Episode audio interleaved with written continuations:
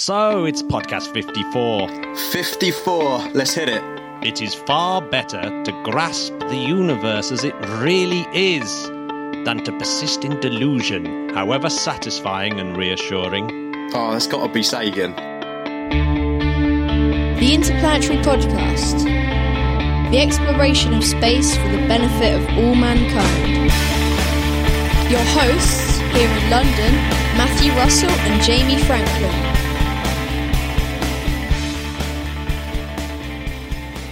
It is Sagan. Oh, gotta love him. No, I'm still trying to do that impression. It's so annoying. I'm gonna get it one day. I'll do it. Oh yeah. Oh shit. Was that your impression? No, I was gonna do my impression. I'm still not quite there. All right, we're still waiting. Yeah. What a quote. Yeah, what it's so genius. Quote. So Matt, how are you? I'm very well, thank you, Jamie, and yourself. Good. Very well also, thank you. That's excellent. And listeners, we hope you're well. Oh, yeah, listeners, are you well? And don't if you we? Are well, yeah. If you're feeling well enough, obviously go over to iTunes, subscribe, 5-star review. Oh, what a link. That is great. There we go. Thanks very good. Much. Very good. We could start with the news, actually. There's quite a lot of stuff going on this week, wasn't there? Let's do it. First bit in the news, there was yet more delays on the old SLS. It looks pretty certain that is not going to fly its first mission until 2020. That seems like an age. Come on, SLS.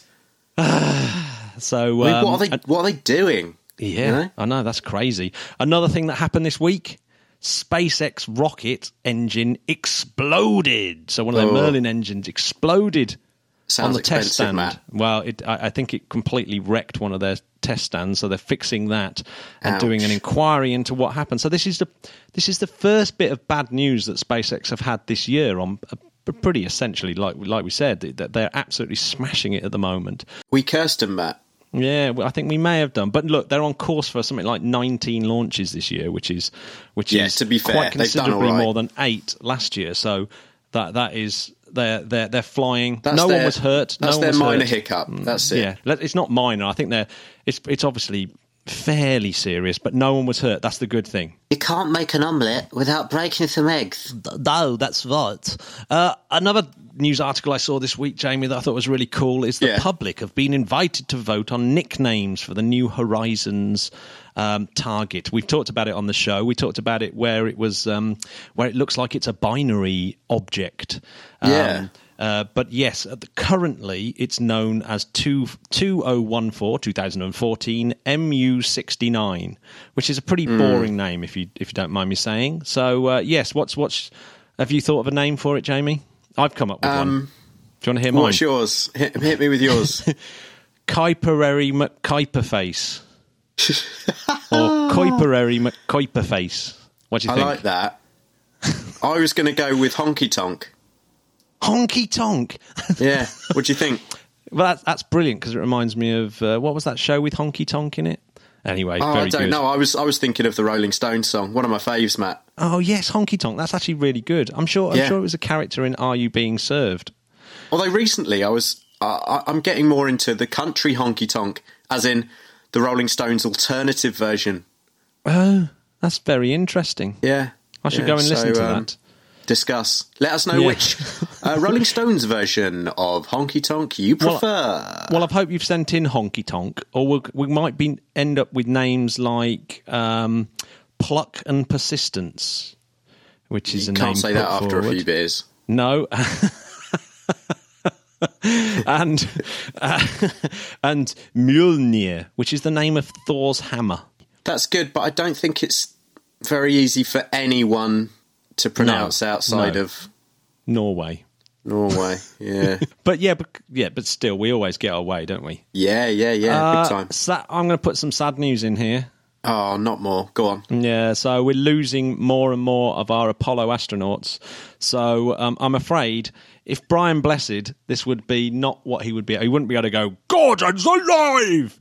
Because unfortunately, Dick Gordon, one of the Apollo astronauts has died this week at the age of 88 years old. Well, that's good innings, isn't it? Yep, he's walked in space and flew to the moon. Cheers, Dick, you're a legend. Rest in peace. Yes, another Apollo astronaut gone. That's what really upsets me. It's another Apollo astronaut we won't interview. And that's pretty sad, isn't it? Not in this world. No. Here's a really great one as well that I spotted, Jamie. There's a Kickstarter page, and do you know what it's for? Go on. It's as a memorial. Someone wants to build a statue in Paris to Felicite. Remember Felicite from a couple of weeks ago? She was the cat that the French flew up into space. And a Londoner, weirdly, a guy called Matthew Guy. I'm a guy called Matthew. But he's Matthew Guy. That's true. From London. Very confusing. It's very confusing, isn't it? And he wants to build a memorial to Felicite in Paris. Aww. And he started a Kickstarter page. So why don't you make your way to the Kickstarter page and salute to the cat or chien that went into space? So is that going to be like a stone statue of a space cat? Yeah. Why not? Wow. Maybe a brass one. I just don't know. Go to the Kickstarter page and find out. I'm going to donate. You can go for different levels and get yourself a little poster card and all that kind of stuff. If I donate enough, could I be treated as the next animal in space? Yes, I think so. I think if we fire a Jamie Franklin in space, that would be really cool. Unfortunately, he burnt up on re-entry. Yeah, that's sad. Yeah. A really cool one, Jamie. This is super cool. Go on. Well, I don't know if it is super cool or not. Now you've bigged it up. They're about to stick a laser on a fighter jet. You haven't let me down, Matt. That is cool. So the Air Force Research Laboratory, or the AFRL, have issued a $26.3 million contract to Lockheed to build a laser on the front of one of its tactical fighters by 2021. So it's going to be like Star Wars, man. So it's what's really cool. The favourite bit of this story is the key technology is from a multi-kilowatt fibre laser that was used on the Navy vessel, the USS Ponce. Now I know this won't be funny to Americans, but Ponce really is quite a funny word in London or the UK. It kind of means a kind of effeminate man, and also to ponce means to sort of takes money off, borrow money. Oh, can I ponce a cigarette off you, mate? Like that kind of thing. Kind of bit camp, a bit honky tonk, maybe. A bit honky tonk, yeah. Which we're all guilty of, aren't we, Matt? If we put our hands up. Yeah, exactly. And wave them around like jazz ads. Guilty. So, Russia. Oh, dear. Are we allowed to leave that one in? I just don't know. Yeah.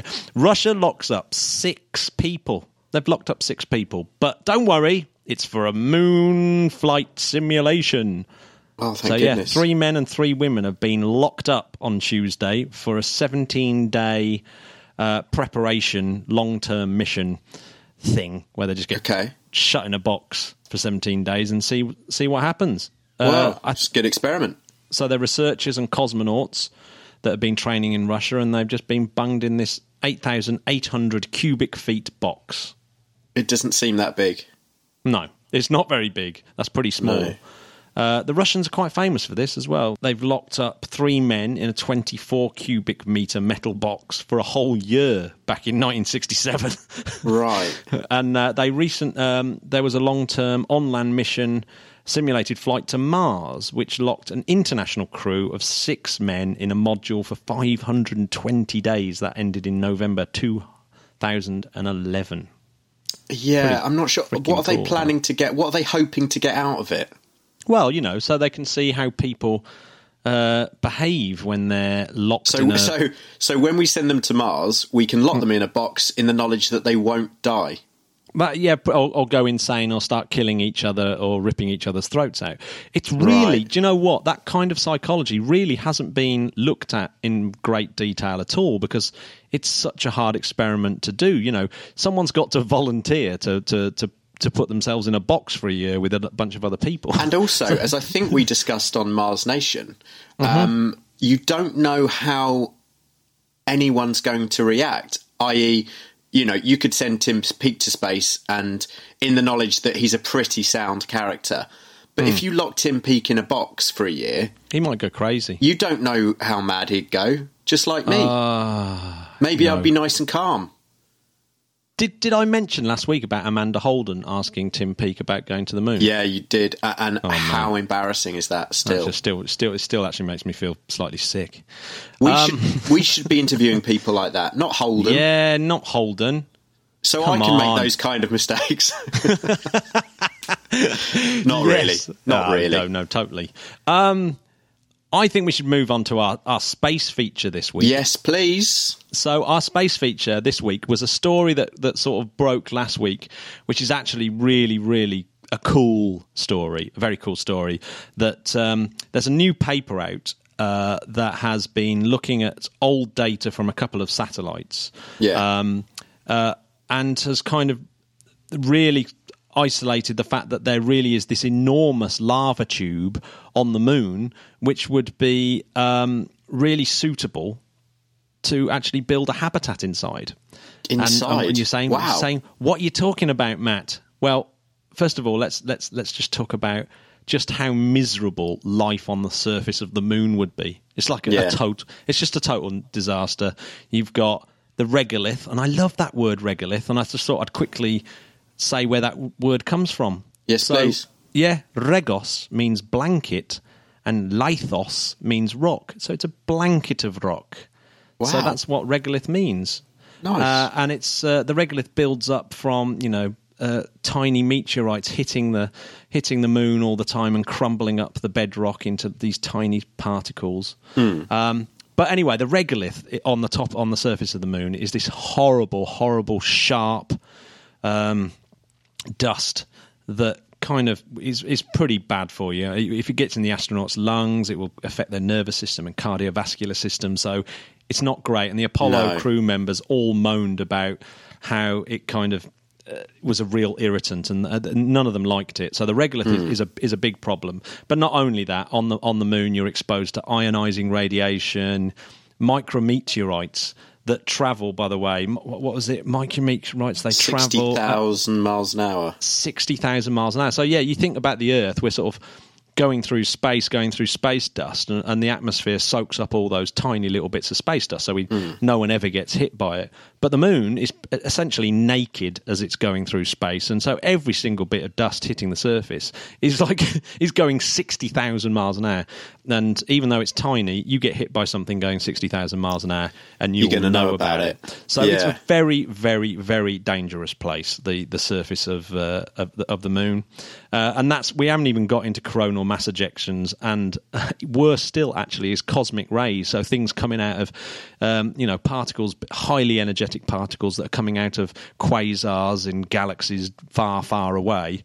When they hit you, that's doing some pretty serious damage, as in a particle basically going right through your brain, for example.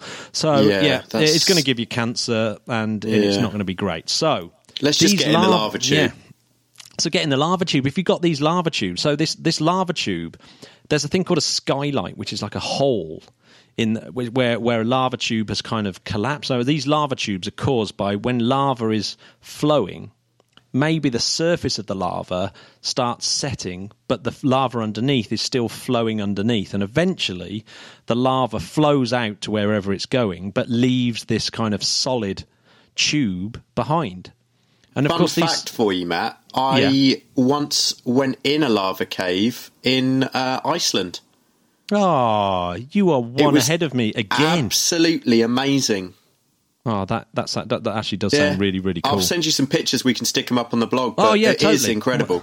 It's really incredible. Check them out on our Instagram. You do that, Jamie. Big time. So, that's really cool. So, this one tunnel, basically using the data. So, it was a new paper by T. Kaku et al.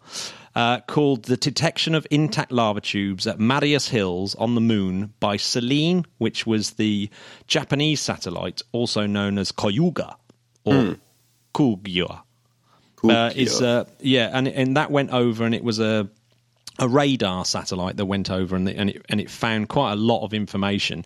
And this information's been I've kind of looked this up, and this information's been knocking around for quite some time. Yeah. But with the help of the GRAIL satellite, which is an American NASA mission where there was a pair of satellites that mapped the gravity all around the moon, there's a massive gravity anomaly at the same spot over this skylight.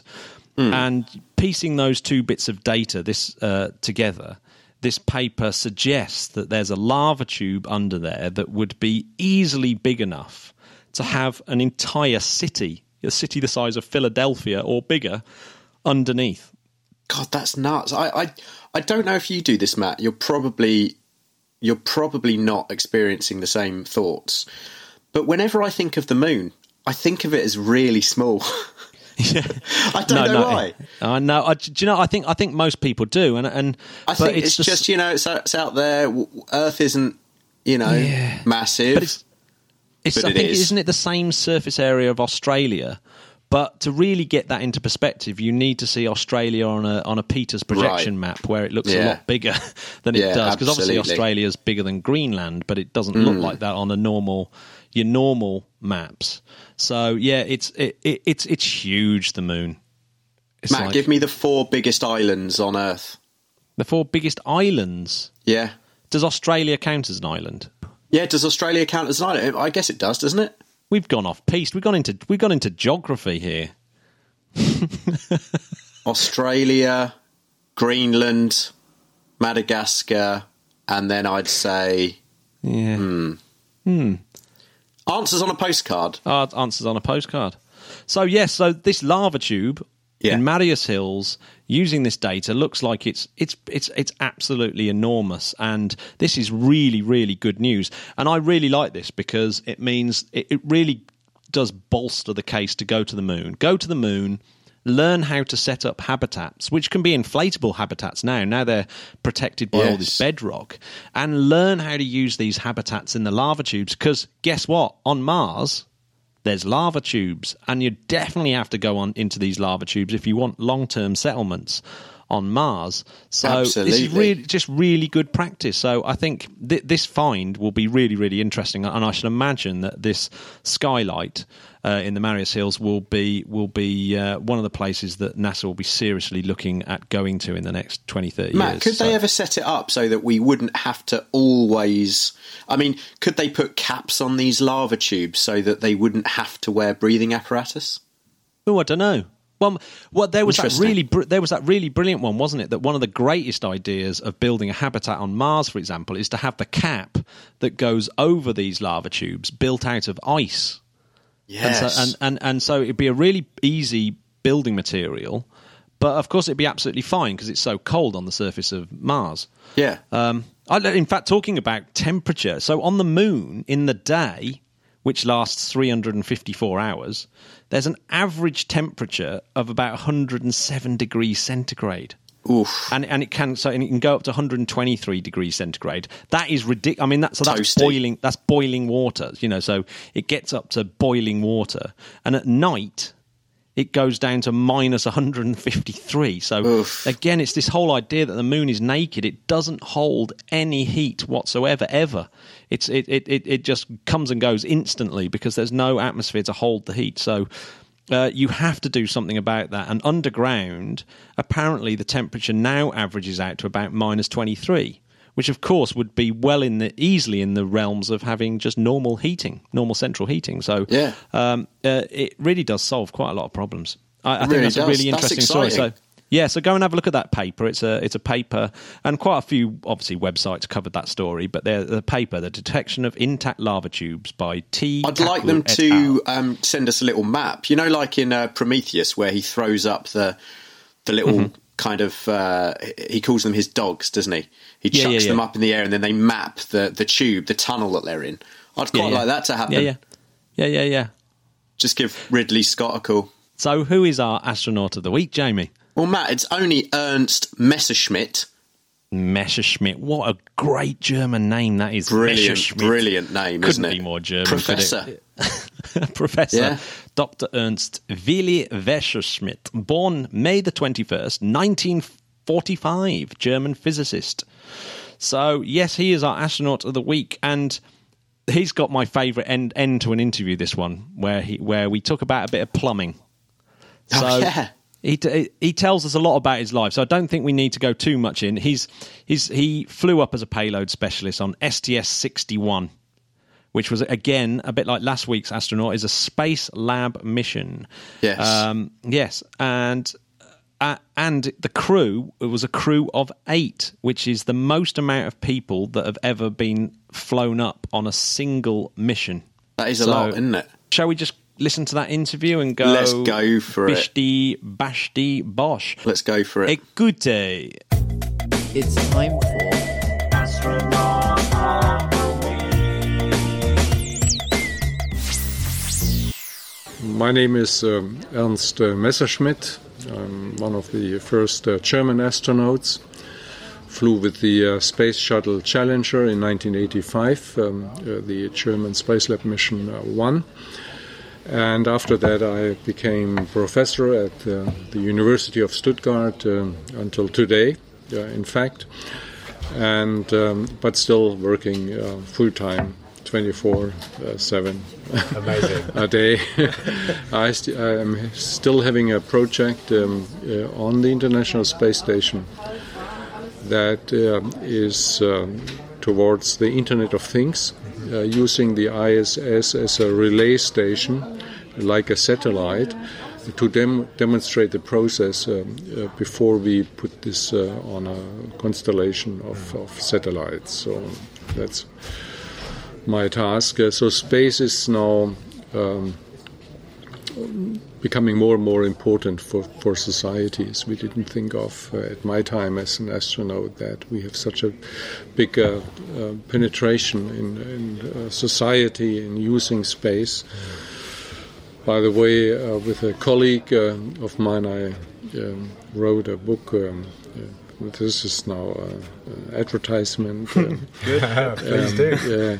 The German title is Vom All in den Alltag, and the English title is From Space to Earth, produced by Schiffer Publisher, where we in fact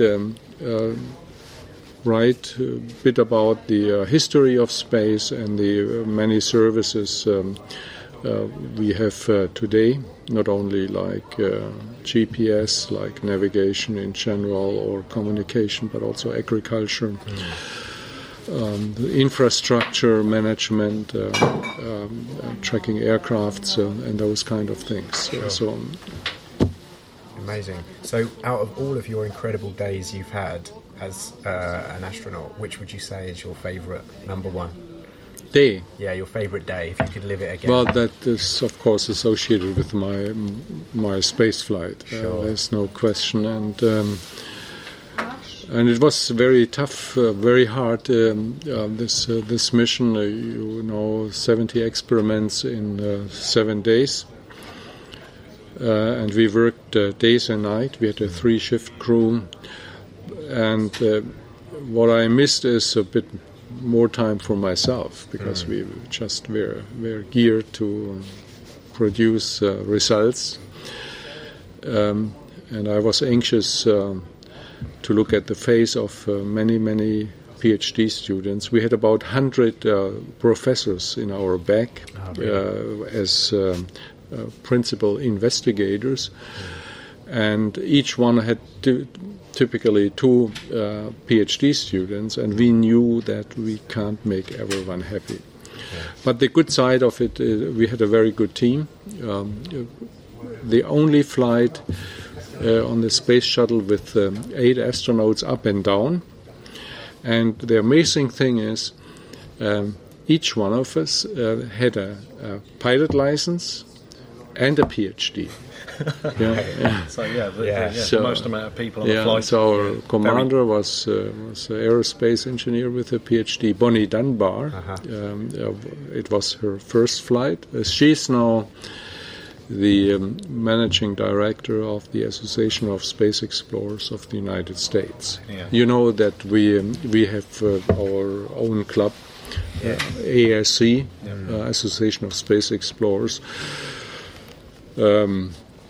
That was founded just the year of my flight. So I was only at the second annual Congress, then accepted as a member. So you are only accepted once you have flown at least once around Earth and joined at least one of the conferences. Then you are a member. Absolutely. And we have almost each year a conference, not this year, in Toulouse, 2 weeks. This is, of course, a privilege coming together from time to time. Oh. And by the way, at the beginning, we had Rusty Schweikert. He was one of the founders, and Alexei Leonov. And so they always had been the presidents, and it continued. I was about the astronaut number 100, plus minus, I don't know exactly, 99 or 1001, 101. And when we had our 5th Congress in Saudi Arabia, Prince Sultan was also flying on the space shuttle. Right. We discovered that we don't have only American astronauts and Russian cosmonauts, but also flyers from Europe, from Japan, etc. And we needed another president in the executive committee. And I was then named for those non-Russians and Americans named president of the rest of the world. That's not a bad title. President of the rest of the world. Yeah, but the rest was minor. So there's been a lot of talk recently where we've had a prolonged period of talking of going to Mars, but now it seems to be switching back to the Moon. What's your opinion? Do you think we should be going to the Moon next, or do you think we should be concentrating on Mars? And which one would you go to if you were given the chance to go to the Moon or go to Mars? Both, of course. One no, after both. One at the same time. I was professor of 30 years, also writing books on space systems, orbit mechanics, and all transportation systems, etc. And I explored very deep into the question of what are the arguments why we should go to the Moon or back to the Moon and to Mars. So first of all, we need, of course, a good motivation to convince the public and the politicians, and also we have to find ways to get it more economically done. I think the tendency right now is to get I had a few PhD studies on that. By the way, I was the supervisor of more than 60 PhD students, so that's good that you have young, ambitious young engineers to go in very, very detail in transportation and also human issues, etc., what we name human behavior and performance training. And it was clear that it's more logical to go first back to the Moon. Of course, you might say, or public says, we have been there, so and we can't do it better, you know. Yeah. But now the tendency is that we rather, and the Apollo mission was more for political demonstration, but of course also science, etc. But but they went to different locations. It's the typical American way to have fireplaces here and there. So this is how they went to the West. This image is quoted often, and. And now it makes more sense for scientific reasons and other reasons to go to one place and to develop an infrastructure. Lunar Village, you know, ESA is promoting this idea, open access. Also, a different procedure to joining forces in the space flying communities, not say contributions based on elements like modules or transportation systems, more on competence in some areas, and inviting everyone and every nation to support this. also with eventually some also commercial factor, also paying part of the mission, like Olympic Games, you know, the TV stations and the interviews from space, etc. And also have a private person soon on such a mission. I think there are many ways to think about, and but one problem is our Europe. I'm not going to Brexit with or without Brexit. That we only have a share at the ISS of 8%, and this does not correspond to the 450 million people with a high edge of living standard. So we should definitely do more. Absolutely agreed. So we need societies like yours to promote this, and also to get a bit away from the utilitarian arguments. Absolutely. It's more our culture, our curiosity, and it's not primarily technology, but that comes automatically. I always tell in my public presentations, space is the most innovative, community, because depending on the project, between 30 and 50, 60% of the turnaround of money in a project is R&D. And there's no other, business in automotive industry. For them, for example, aircraft industry comes next, so it's about 15%. Airbus is 15% is R&D, and the rest is just butter and bread engineering. But R&D is important. Car automotive industry is only 6%. Pharmaceutical, also about in that area. Most of energy provision, providing activities, is in 1 or 2% domain. So space is innovative. Space is leading us to some places where we have not been yet, and we I think it's a, I would say, even a genetic imperative. So I have one final question for you before you go, and that's, what is the piece of advice that you were given maybe when you were starting out in your career that you can share with us? What was your best bit of advice that you were given? That was, I was a plumber. My father had a workshop with 5-6 people, and I was advised by my parents to take this. I was the oldest son, to take this job over, and I did my apprenticeship, and I had to go to school for this kind of practical business, plumbing, and there was a teacher. And I was always the best in my class, and also for that. And he told my father, let this young boy go to do something else. I was very strong in mathematics.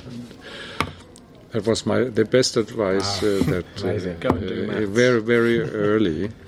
And then I did, within a short time, the Abitur and studied physics and all the rest.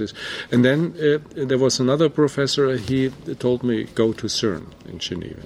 So that was the high end of particle physics. So that, by this I became international, the international gene. I had to learn better English, of course. I had to learn French. And I appreciate very much this kind of international flavor. So the driver behind was always curiosity. Well, we appreciate your time today and have a great rest of the day. Thanks so much. My pleasure. They never got tempted to get you to try and fix the plumbing on the space station. Yes, I did. Yeah. It's perfect like person. When you're in a building, when you have problems, you never have all tools you actually need to repair something. Oh, tell me about and it. I did a plumbing for the atomic clock, by the way. I sometimes with RL did a fluid container. The pipe was put on the wrong side, so I had to take with the RL did, sort of glue, to make it differently. And so it's practical what we do in space. We need to know the science behind, but the truth is, it's more plumbing skills. Plumbing skills comes in handy. Needed. Fantastic. And still today, I need all this. Yeah, okay, it was my pleasure. Absolutely. Thank you very much. Take care. Thank you. Appreciate it. What a legend, huh?